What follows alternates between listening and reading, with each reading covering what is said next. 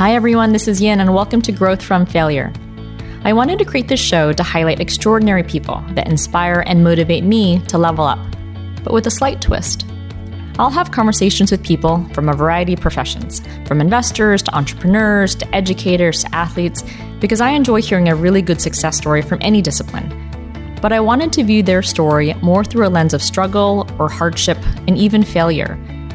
Because for me, the biggest lessons learned and opportunities to grow aren't from the wins or triumphs, but from the setbacks and defeat.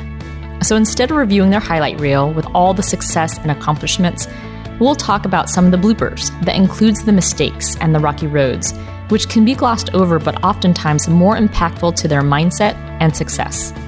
I hope hearing their journey inspires you to not fear failing, but motivates you to reflect, to keep learning, and ultimately to keep growing.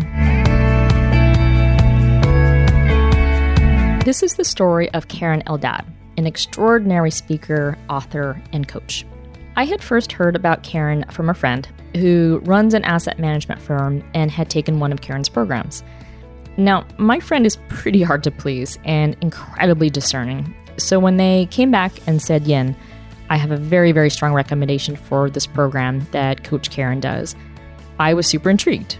And as I got to know Karen, I have really understood why her program is so wonderful.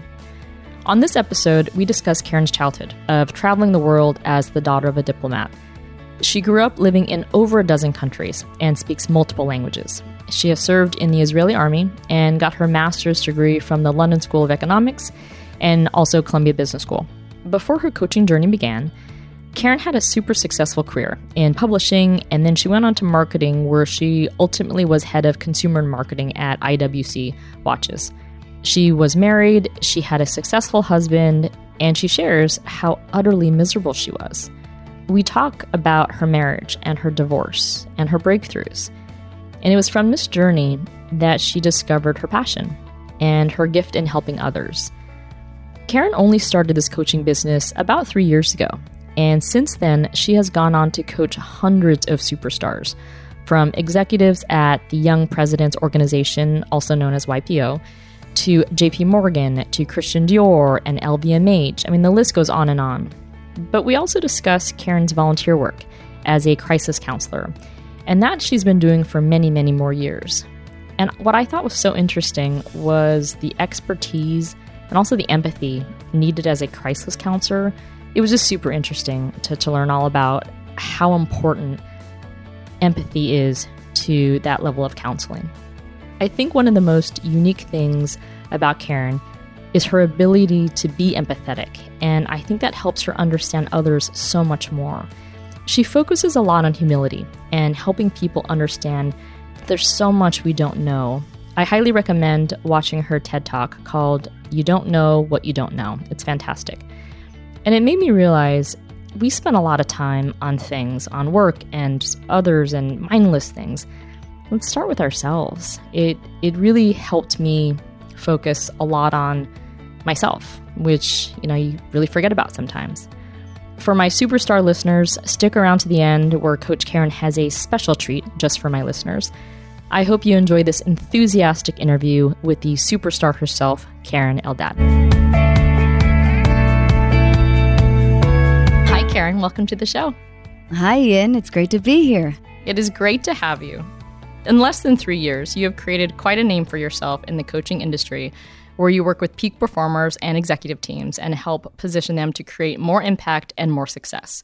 There is so much I want to ask you. And before we get into Coach Karen, I would love for my listeners to learn more about you. So, I read in preparation of this interview that you are very well traveled. You speak five languages how did that happen? What was your childhood like? Oh, Yin, thank you so much. You're going in for the kill right from the start. So, first of all, yeah, you're right. I do train the most intense personalities on the planet, as I like to say.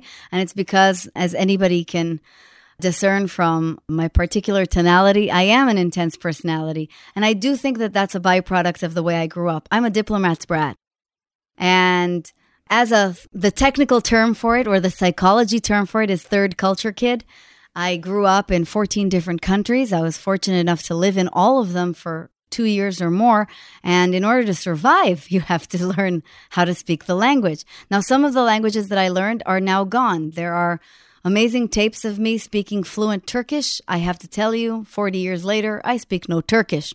But the languages that did stick with me are the ones that I use regularly, like English and French and Spanish. And it's actually been very, very useful. I have to tell you, I recommend with all my heart that everybody dedicate time to learning a second language. It changes your cognitive abilities, but more importantly, it lets you relate to people no matter where they are.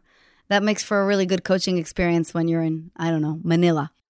Would you say there's any city or country that you identify with your childhood or not really? I mean, it sounds like you traveled a lot. Well, the big tragedy of the third culture kid is that we don't feel at home anywhere. Our identity is fluid. It's fluid in the sense of culture, but I definitely have a very warm spot in my heart for Argentina. I grew up in Buenos Aires. I spent five years there. They were formative years. I graduated high school there. And you know, it's funny. When you become a mental health practitioner, you learn that for most people, the vivid memories of high school are formed because that's such an intense period for people. And it was the same for me. That's why I love Argentina more than anything. And so after Buenos Aires, where did you go to college? I went home to Israel to serve in the army first because that was my duty. And then I did my first degree at the Hebrew University of Jerusalem, which is the same school that my hero, Yuval Noah Harari, teaches at. And then I went to the London School of Economics. And then I came here I was at Columbia Business School here and then I started to become a coach. So all of the nonsense education that was extremely expensive flew right out the window. And I started using stuff that was really practical for my life. so how did you know you what you wanted to study and to continue that through more education? That's an adorable question. I had no idea. And if you ask me today, if I had children today, I would say that's nonsense. Don't even focus on people at the age of 20 are not allowed to make any decisions for themselves as far as I'm concerned. I love them, but this is an exploration period and it must be an exploration period. To ask somebody at the age of 20, what do you want to do and what do you want to do with your life? Is and can only be a joke. There are very few and far between anomalies, like a say Mark Zuckerberg, who stumbles basically ass back into a situation that does form the next formative years. But in most of our cases, this is simply not the case. I believe that I used the 20s for exploration. I did what I was supposed to do. I was definitely interested also in kind of proving myself, which is what everybody's trying to do, right? No matter who you are, you are living up to societal expectations for a very, very vast majority of your life. And then one day, around the age of 35, maybe even 40, I say this as a coach who sees people usually around that age, you start asking bigger questions like, how about what do I really want? Not how am I going to get from A to Z, but who am I? What do I want? What makes me sing? And what can I contribute? And those are vastly different questions, and they produce a very different educational focus. So before you came a coach, because you sound like an extreme expert at it, what did you do before coaching professionally? Professionally, I was in publishing. So how did you end up in publishing? I was, I was in the higher ranks of salesperson, which I still am. I believe anybody in any top position in their company is a salesperson. I fell into it because in 2007, Yin, I came to New York and I did what everybody wanted to do in New York. I watched The Devil Wears Prada and I wanted to be part of the fashion magazine universe. Now, I was very, very lucky. I immediately land fashion director positions or fashion manager positions that led to fashion director positions. I think because I bought more Prada than anybody else. At Cosmopolitan, I was offered the fashion director position at Vogue that year. I ended up not getting it. Actually, I did, I was offered the position, but it was rescinded the next day because I was not an American citizen and they didn't hire non citizens at the time. The best part of the story, and I want to finish it, even though it's a complete digression for your audience, is within three months, the entire management team was let go. And so I want anybody out there who is suffering a temporary disappointment today to hear this. It might be sparing you, not actually when things don't actually go to plan. Anyway, I stay in the publishing industry until about 2010 when I start to smell a revolution afoot. It's not just after the recession, but magazines and newspapers were beginning to be consumed in a vastly different way. At the same time, I got married. That's a whole other mistake, but let's just follow the rabbit down the hole. I moved to Switzerland, and in Switzerland, I wasn't about to land a publishing job. So I, I went in house. Going in house means I go to the marketing side of the luxury and fashion industry. Before I was on the publishing side. So I wasn't in the luxury and fashion industry. I was fashion luxury adjacent. And I joined IWC, the watch company, as their head of marketing. It was the most fun job ever and I enjoyed it enormously. And I still love watches so, so much. But yin, this is when my whole life starts to fall apart. And that's when it becomes a very, very interesting story. So it's already been an interesting story. How does it progress, either personally, or professionally? You mentioned marriage, you mentioned loving the job. I'd like to hear the next phase. Well, like like you, I also did stuff that I was really good at. I was naturally good at a lot of things. I'm a strong project manager. I'm very good with people. I really liked marketing. I've always been a natural at selling stuff that I really like because I'm the buyer. The buyer always knows how to sell the product, right? Because you could sell it to me. And then I realized at the age of 35, I remember uh, nothing happens suddenly. Everything takes a very long time to form. So, for anybody out there who thinks that things are sprung on you, that's really not the case in life, in most cases. What really is happening is slowly we start to suffer the consequence of decisions that we only took reactively. We just took the next gig and the next gig and the next gig because it was the natural thing and because the momentum got away from us. But we never really made a conscious choice. I alluded before, almost half jokingly, that I followed a hunch after watching The Devil Wears Prada. But I don't think that I ever asked myself, who am I and what am I contributing? I just wanted to fit in and look a certain way. And so I wake up, I'm in my mid 30s at this point, I was married to a tall man with great hair and the right job, and that's what you were supposed to marry, in a beautiful big house overlooking a lake in Zurich, which is what you're supposed to have at that age. And I was the head of marketing at a billion dollar company.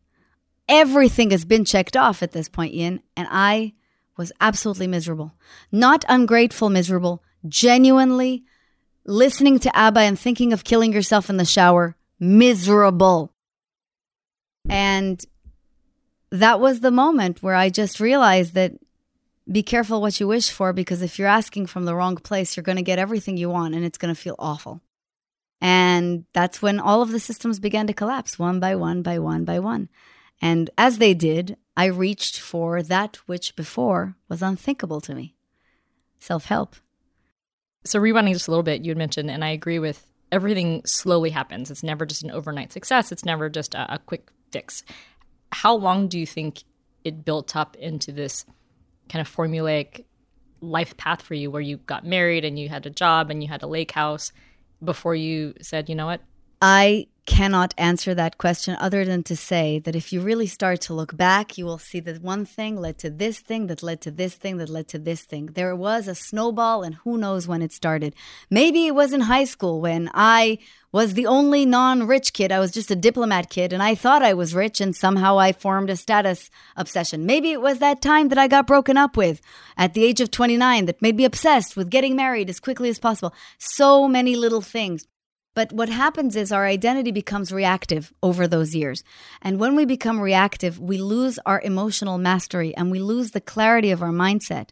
And this is where coaching, self help, personal development, even business development become extraordinarily useful. The first book I read was The Seven Habits of Highly Effective People. It's the Bible. It is the origin of all. Everybody should read it every year. By the way, it's a complete lie. It's like 49 habits of highly effective people and it changed my life and and here we are. So is that the first book you mentioned in your self-help journey that you started with? Yes that was the first one. It saved my divorce from being horrible to just being regular bad. So can you walk through the process of whether the divorce or just your self-help journey was it 10 books and you were cured and you said let's have a friendly divorce within two months or what was that process like? This stuff resonated with me very very quickly and i think it was because i just i was in a place where i was ready to listen I, I believe that that's the case for almost everybody. Coaching takes longer if you're not ready to listen.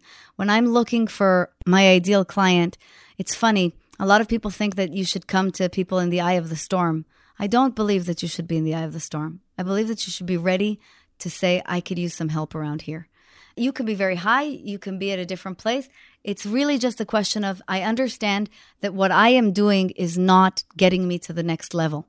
And I need some help. And that's where I was. I, I, I remember it so clearly. Anyone who's been divorced will tell you this, most people, because I'm also a suicide counselor and a trauma counselor. I see people going through divorce all the time. For women, Yin, they made that decision six months before announcing it. They are like, by the time you've said, we're getting divorced, you're cool with it. And it's then where you really want to manage the other side and manage yourself through that process, which is very different from dealing with the trauma of having to go through it. And in reading The Seven Habits of Highly Effective People, the first message, the first message that clicked for me, that Stephen R. Covey, God rest his soul, conveyed was maybe the other side isn't an angry ogre. Maybe he's heartbroken. Maybe there's another way to see this. Maybe he's dealing with failure. And if you can understand what he's dealing with, you might treat him differently. And that's exactly when everything started to change. And when I thought of him not as a person who was out to get me, but as a person who was really, really sad, really going through something difficult. I picked up the phone. I said, Sweetheart, I'm really sorry. It sucks for me too. I didn't want this to end this way. I don't want us to be in this position, but we are. I really want to go home. Is there any way we can talk about this and get to the other side? And I tell you, it went a lot faster from that point on. In your self help journey, then it was mostly focused on personal versus professional journey? Every system started to collapse after that. One of my big sayings is, and may I please use a bit of French on this interview? Please. Is pray for a shitstorm. Usually systems don't go down once, they go down all at the same time. And there's a reason for that. But the divorce was followed by the dissolution of my first business partner. I lost an apartment. I was broke for five months. I couldn't find a job. And then the few things that I got to pick up in my divorce to keep, I put them in storage in New York, and the storage burned down. If that's not biblical, I don't know what is. So, with this, through this process, I'm learning more and more and more about myself. And suddenly, years later, by the way, years and 26 coaches after later, I remember realizing that the same things were happening, but I was not bothered. I was okay. And once you understand that you're okay and you understand how strong you are and you see that you're becoming more and more successful, you can teach other people. In fact, I believe it's my duty to do so. So, for those who aren't familiar, can you expand on the difference between all the different coaches? I've heard of life coach and executive coach and business coach and dating coach, but I would love to hear kind of your answer for that. Coach is a person who is there to hold space for you, remind you of your greatness, and lead you through a rather didactic process, whether the International Coaching Federation likes it or not, to actionable turnaround of your circumstances or to getting your goals. That's the fundamental difference with therapy, by the way. We are forward looking, we are finite as a process. And that's what all coaching is geared towards doing. It's to find that light in yourself and fulfill that potential. The differences are really categorical. So, as the words insinuate, a life coach or a personal coach is a coach that is there for your personal life dating coach or a love coach, love attraction coach, I've heard as well, is a person who's there to work with you on relationships and on love, like Esther Perel's jam, right? I hear that she's branching into executive coaching now. She's definitely working with sex and love and marriage. And then business coaching and leadership coaching or executive coaching are executive focused and they're always addendums to personal coaches. So any executive coach is and has to be trained as a personal coach first. The reason for that is don't change your mindset, you don't change how you lead because who we are is how we lead. So if you're still reactive and if you're still working from a place of several behavioral blind spots, I mean, I can teach you negotiation tactics until I'm blue in the face, but you're not going to change. So that's why they usually go hand in hand. So you had mentioned earlier that you are a suicide and trauma and crisis counselor. What's the background on that? That was the first thing I did. So picture it. Karen's life has fallen into a million pieces. And she just moved back to New York and she can't find a job. And my stuff all burned in a fire. And then the worst thing happened. I had two cats, magnificent white beasts, NASDAQ and Starbucks. NASDAQ died and Starbucks died within two weeks of each other. And this is when all the systems collapse because grief is a very different animal from all the other animals. It really just brings you to your knees.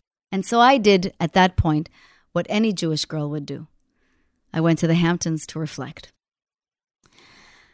I was very lucky to have a friend who had probably the most beautiful house you've ever seen, and it was peaceful, and I was alone, and I was well fed, and that's all I needed for that period. And as I sat there reflecting one morning upon the infinity pool, I had an epiphany, and it was you should go back to suicide counseling. I did that in the army. I was a suicide counselor on a suicide hotline in the army, and I, I was very good at it. I liked it very much. So I joined Crisis Text Line. I went through their training. It's very rigorous. I recommend it to anyone out there who would like to volunteer. There's nothing more gratifying. And I've been uh, back in counseling ever since. And this is actually one of the big parts that starts to, you know, it's it's funny. A lot of people are looking for their purpose, like it's going to fall on you, like the Bible from Sinai. But that's not really how it happens. What happens is you get a hunch maybe I should do this. And from there, you like it and you realize, oh, maybe I should do this, and so on and so forth. And suddenly it snowballs and it turns into Coach Karen. Well, so the counseling, the crisis counseling, I would hope and imagine that no one can just be a crisis counselor. Like, how much training is involved because it's such a an extreme position to be in? You'd think, but it's an extraordinarily common situation right now. I believe that mental illness is the illness of the decade and certainly going to be the illness of the century. We get 10 weeks of training, and then you are never on the line alone. You are always with a supervisor. In the beginning, you can only take one call at a time. Today, I can take five. I'm a level nine counselor. Other people are really just doing this one at a time and quietly.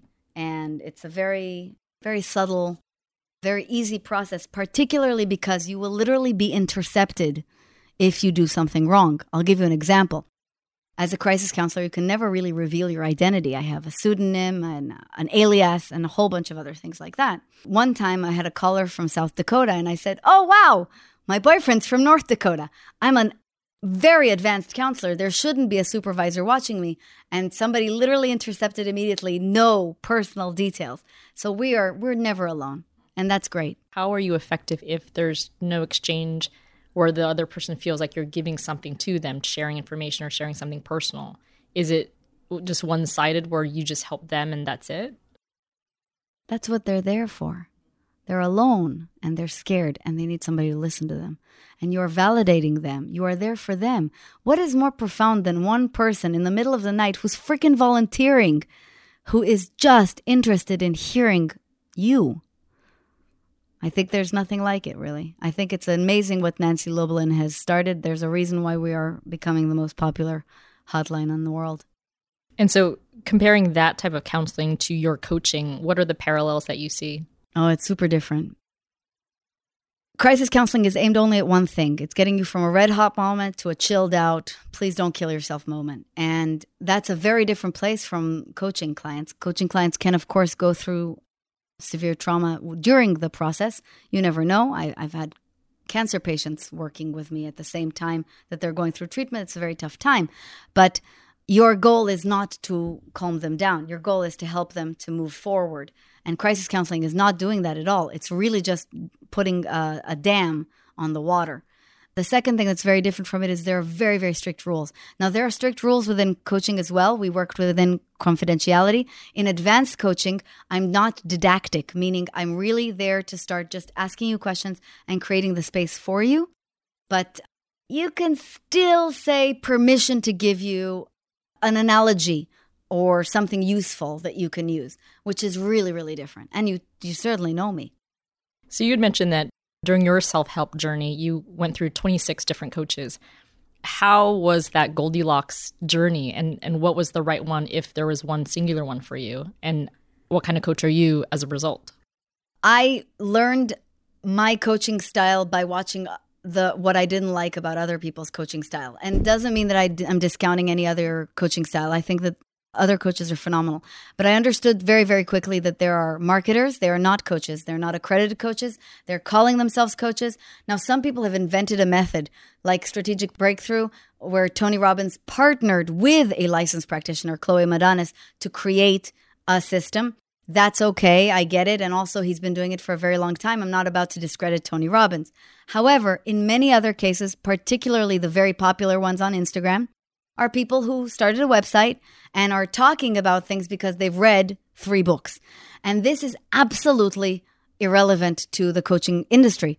After taking program after program, I started to realize that their main goal was selling virtual programs to as many people as possible for $99. By the way, that's also why they're $99. And on the other hand, you had very, very seasoned practitioners who were very, very expensive. I learned very quickly that there's a reason for that. People who know what they're doing, of course, there are charlatans everywhere, but people who know what they're doing are fantastic at what they do, and they are definitely helpful, and they're a shortcut. They're like a silver bullet for what you want to do. And that's what helped me to formulate my particular system. Finally, the blind spot that I found was for intense personalities. Most people who deal with intense personalities will immediately go to your goals and start teaching you here's what you do, just follow, because they understand that you're a doer. I flipped the switch on that, and my method doesn't work that way at all. My method applies or gets you to start moving only at the very end of the program. And the reason for that is I understand that we have most difficulty in feeling and in, in really developing a faith muscle. So we have to take you through a process where you start to believe in what you don't yet see. And that's a little more difficult with superstars. But I only learned that by taking other people's programs and thinking, why isn't this working? What's what's going wrong? What oh, that's going wrong. Let's try it this way. And then it worked. What kind of education do you get with all the licensing and the certifications that kind of the folks on social media don't necessarily do, but that you also do because I notice all the accreditations you have and you reference the International Coaching Federation. Okay, so this is a very important point. An ICF trained coach or an ICF accredited coach is the gold standard. If you are out there and looking for a great coach, ICF is your best bet. The reason for that is you get lots of different accreditations from coaching institutes that are recognized by the ICF, but the ICF will only accredit you after 100 hours of practice in the basic level and with their own CKA, which is a coach accreditation assessment that takes about three hours. A lot of people don't do this. I actually have no idea why. The months of study, and it's like a couple thousand dollars, just doesn't seem relevant to me or a problem to me if you're taking this seriously. But many people do not have accreditation. We today have 20,000 practicing coaches, according to the last stats that I saw, and a very small percentage are properly accredited. This is just bananas weird. The second thing is, and this is the second form of accreditation that I take seriously. I have lots of others, by the way. I just don't particularly find them credible. It's like from the School of Growing Tulips, is the accreditation as a behavioral assessor.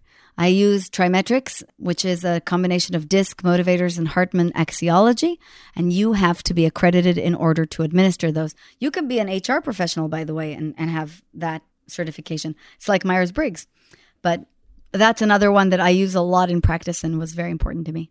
It's interesting. It, it has a parallel to wealth management and finance, where my husband and I talk a lot about how anyone could be a wealth manager and have that role in someone's family and, and kind of financial balance sheet impact.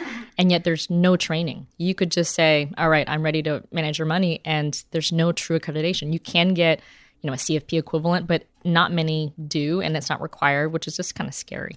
Going back to your coaching, so you deal with so many motivating and inspiring people. You mentioned kind of your business is filled with peak performers and you you change the traditional business to really focus on a different path for them to extract more for them. Have you found any kind of primary characteristics that you've seen across all of the quote unquote peak performers that is a kind of a common attribute? And if so, what do they, if anything, generically all struggle with? Yes. and I'm writing a book about it. It's called The Superstar Paradox. Do you want to know what the superstar paradox is? Would love to. The superstar paradox is when your life looks like a freaking perfect checklist and you're still not happy. Like yours did. You're not living to your full potential. This is the classic profile that I see again and again. They're just not perfectly satisfied. And even when they are satisfied, there's a nagging couple of sets of circumstances that are like a bone stuck in their throat. Here are the four principal problems that overachievers And overachievers, by the way, are about 8% of the population, according to a recent study by the University of Scranton that I really like because they define overachievers as people who are achieving goals above and beyond the norm. You're going to be really interested to know that 32% of people rank themselves as overachievers. So chances are out there, buddies, you believe you're an overachiever too. And yes, you are, because if you believe you're an overachiever, you've got the same problems I'm about to list off. The first is perfectionism. Perfectionism, I know that you guys use it as a humble brag when you're on job interviews. Not a good thing. Really bad thing, actually.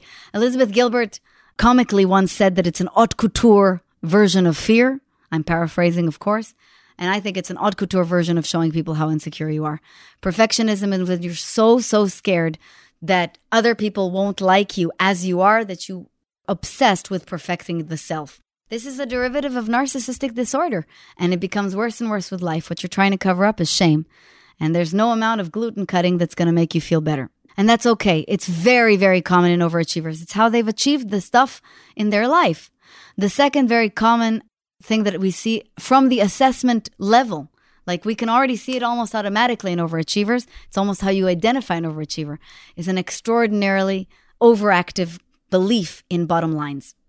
They need things to have ROI to want to do them. As in, even coaching, what am I getting out of this? How fast am I getting it? And how much is this going to cost me? And does it match the value?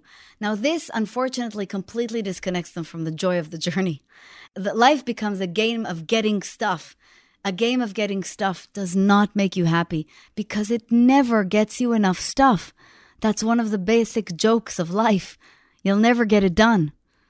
I could rattle off the next two, but I'm just going to say that the, the third one is, is, is correlated. It's a deep non focus on happiness. You're focusing in the opposite direction. It's almost as if, as Raj Raghunathan said, if you're so smart, why aren't you happy? In his book, which I think has the best title ever, he said, Everybody says that they want happiness, but very few people are teaching it to their kids or actually living that way. And with superstars, I've actually almost detected a it's not a disdain for happiness, but they really see it as airy fairy or woo woo. And the only time they really start paying attention to me when I started becoming a dark horse and posting all of these cheesy videos of myself in my soul cycle clothes talking to you about happiness, a lot of people thought that I was completely cuckoo for Cocoa Puffs. My former boss called and said, Do you want your job back? My best friend asked me if I needed any money. It was pretty hysterical. But when you become successful, suddenly they all want to know what you're doing. You see, they're not responding to my happiness. They're not responding to seeing how joyful I am in what I'm doing. They're responding to the success. This is what ultimately disconnects superstars from happiness. And that's what we're here to work on. Well, I can't wait for Superstar Paradox. It sounds like a bestseller already. Who or what inspires you personally? I am obsessed with three personalities. The first is Madonna. I have loved Madonna since I was a little kid. I adore her. I just saw her last concert. It was a tiny little performance at the Brooklyn Academy of Music with BAM. I think 2,000 people in the audience. It was breathtakingly beautiful show, but she was more political, more open mouthed, more. I mean, Madonna's always been intense, but it was more of who she really is than ever before. And I admire the crap out of that. A woman of her generation, she is 60 something years old, ladies and gentlemen. To walk in that truth is breathtakingly inspiring and takes so much courage. The second person I adore is not a real person, and that's Frasier. I've been obsessed with the TV show Frasier for more than 20 years. I believe that the reason Coached is a call in show is because I want to be Frasier. I've always liked the portrayal of decency and intellectual integrity and character on television. And I also really like good writing, and that inspires me enormously. And the third person or thing that inspires me the most is my future husband, Ryan, because he's so serene and calm. It's almost as if the Buddha showed up and just joined us in this lifetime. He's so chill and he's so kind and he's so decent. And I think that when you have that upfront and personal, it's a very expansive thing. It doesn't have to be in very big things. It's just the way he treats animals and the way he treats waiters that's inspiring every day. I love that answer. When you were growing up, you'd mentioned all the travels in your family around the world. Did you have a mentor or role model growing up? Was it your dad? Was it a teacher? Was it a coworker? I'd love to say that was my dad because he's an awesome person. He deserves a shout out, but it was Madonna. it was. My walls were covered. I believe that some people in life are there to expand your mindset about what's possible for you. And she was. And in many ways, I think I've become a performer. I know that coaching is something about healing people, but so is what she does. She's there for so many people out there who need to hear some empowerment in a form of voice. And I think that for some reason, I was listening to that message. A good girlfriend of mine, Brenda, had a, a troubled childhood and didn't have any strong female leads in her life. And she said Madonna was her mother. Madonna was her caregiver. Madonna was her mental support and blanket. And I never understood that until I got older. And I understand it now, where if you don't have it, you can still feel it somewhere else. Oh, completely. And you know, the other thing that I want to say that's really interesting is you can experience people through their work. Somebody once wrote at the end of their book, God help me, I don't remember who it was. If you have resonated with these words, then we have already met. And I always think that that's exactly how you want people to feel who have not come into close contact with you. I believe that Madonna and I have met many times. I believe that Frasier and I live together. And Yuval Noah Harari, who I also am obsessed with, the writer of Sapiens and 21 Lessons for the 21st Century, whether he ever responds to my dinner invitations or not, we have met. So we talked a bit about your struggles and and your marriage or divorce. Can you talk about your most memorable or impactful failure? Just in the spirit of the show, we, we talked uh, with the prior guests about one or two just moments or memories that really left an imprint on them and how they really learned from that and grew from that. The most pivotal moment in my life was going through an airport in Zurich seven years ago with my ex husband. And he, this is the kind of marriage we had. He used to fly first class and I would fly in coach because we had separate finances and that's what I could afford. Ladies out there, I know you're very envious of how lucky I was. And one time we were waiting for a flight to Tel Aviv and I had to wait and he asked me to join him at the Admirals Club. And when I was trying to get into the Admirals Club, they told me that I didn't have status. Today I laugh at the use of words. Didn't have status so they wouldn't let me in. And he couldn't let me in because it was just flying first class. He didn't have status. And he looked at me in front of the sweet receptionist who has never met me in her life. And he started yelling at me. You walk around with this fabulous purse like you're somebody, but you're nobody. Now, for anybody who didn't cringe right now, that is an abusive exchange. And it was the first time I realized how many abusive exchanges I had endured. This man called me fat at any occasion that he possibly could. I weighed, by the way, 20 pounds less than I do now, and I think you'll agree in I'm pretty thin. He once locked me in the bathroom and made threats against my cat for some ridiculous reason. He used to shut down all the time and just abandon me in cities when we were traveling because, I don't know, I was speaking to the waiter funny. He was a very abusive personality type. And this was a huge groundbreaking moment for me because I realized, holy bananas, this isn't okay. And then I realized, I think I should walk away. And I did. That was the beginning of the dissolution. But I'm so thrilled that that happened because I never would have understood what self love is, which is not confidence. I had confidence in spades. He was right. I did have fabulous bags, and I looked the part. Was more popular than Ferris Bueller. But I definitely didn't love myself and certainly didn't treat myself with enough respect because I tolerated somebody speaking to me this way for as long as I did. Thank you for sharing that. It's a pleasure. What are you most proud of so far that you've done? My business. I love this. It's so much fun. I get to do something that I really love for a living. To have even discovered this is a great, great gift in life. I don't take it for granted for a second. But I also love this. This is to wake up supercharged has to do not only with your own mental state. It has to do with where you are applying your energy, and to get to live contributing beyond yourself is um, indescribable. So one thing I just have a like a question for you as advice, but you seem so positive. How do you stay positive? Because I think that at times things can get rough and tough. And how do you? Is it something where you have a mantra and you get out of it, or how do you do that? Is there a process that you can help our listeners yes. if there is one? I'm going to let people know the three things to do to get out of a funk which is that I'm positive, if not all the time, then most of the time. That is not accurate. In fact, if I were happy all the time, I would be clinically diagnosable. That is a condition. Nobody can experience real joy without the contrast of sadness or angst. The fair truth is, or the more accurate thing to say, is that a person who has been coached, certainly who is mindset trained for a very long time, experiences stress for a very short period. That means we're still buying into reality. My mother is very sick right now. That doesn't mean that I'm not going to acknowledge that my mother is sick and feel bad. Every it's normal. I'm a human being. But I will probably find meaning and manage my way through it with much more resilience than another person simply because I've had more training, not because I'm better than anybody else or was born different. If you out there are suffering from stress right now, there are three things that I recommend with all my heart that you can do to always stay in a better place.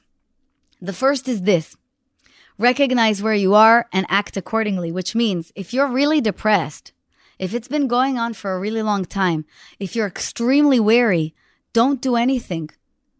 Give yourself a break. Sleep. Stay home. Take a vacation. This is not the time to act. But if you're just angry, irritated, frustrated, maybe even in blame, which is similar to anger, you're a little higher up the scale and you can work with that.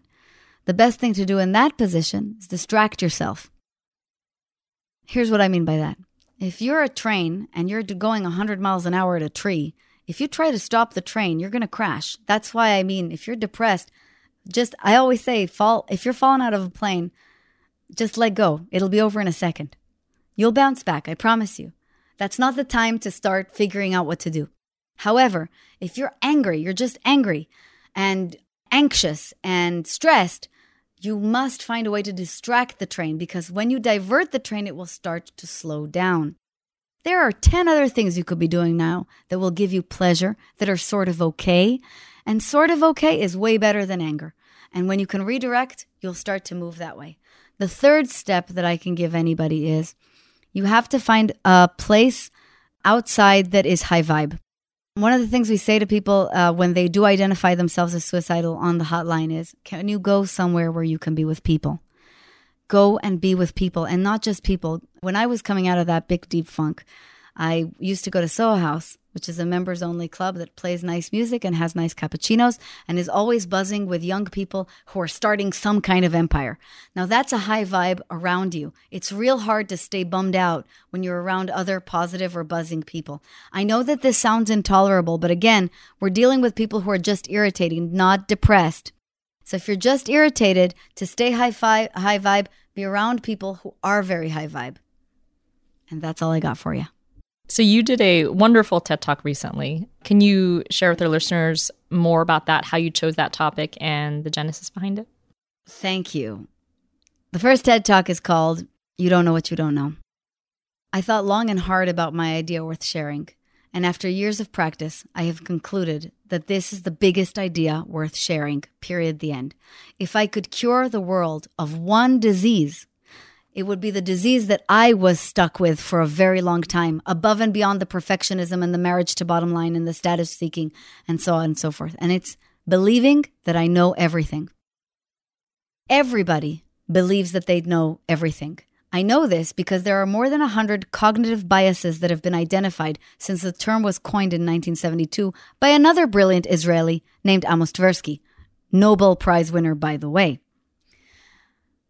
We believe what we know, what we can take in with our senses, what we see, we hear, we smell, we taste, we touch, or what we've learned in our cognitive experience, which is known as cognitive entrenchment, so profoundly that it's extremely hard to teach us something new. And this limits your growth enormously. And instead of making you more adaptable to change, it makes you way less adaptable to change. And so, in these global times of extreme change, I thought if anybody needs to hear this, it's everybody. And this is the one big idea. That's what the talk is about. Well, for those who haven't listened to it, I highly recommend it. It was really, really wonderful. Absolutely love it. So, Karen and I both love the word Kaizen, which means constant, continuous improvement. I would love to ask you what's next for you. Oh man, I love that term. Everybody should look it up and should look up the Toyota and General Motors story known as NUMMI. It's amazing. Kaizen, I think it should be printed on t shirts. Continuous improvement just means doing more of what you love and being more attached to the journey of enjoying the doing while you're doing it rather than doing it for a goal. So I don't think so much. I mean, there's always something next on my agenda, right? Like right now, I'm working on my first book and I'm working on 2020. And just now, I came back from tea with one of my favorite other practitioners, Dr. Ellen Vora, who I met at all the Goop conferences.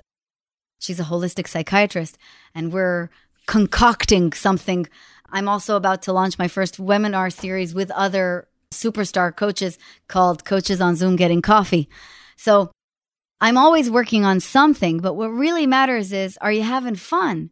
And that's what continuous improvement is about is realizing that you are never going to get it done and that's what's so wonderful about being here. I have a theory about why people don't like to die. I think that all the drama, all the action, all the good stuff is here. And we don't really want to go to sleep. We like it here. So whenever you're annoyed by all the drama, just remind yourself that one day it'll be over and you'll enjoy it a lot more. Love that. Well, thank you so much for joining me. Where can people find out more about you and your coaching business? Thank you, Yin. I really appreciate it. And it was such a wonderful conversation. They can find out about me at www.kereneldad.com. That's K E R E N E L D A D. And anybody who approaches me after this program is more than welcome to a free consultation with Coach Keren. Awesome. Thank you so much. A pleasure.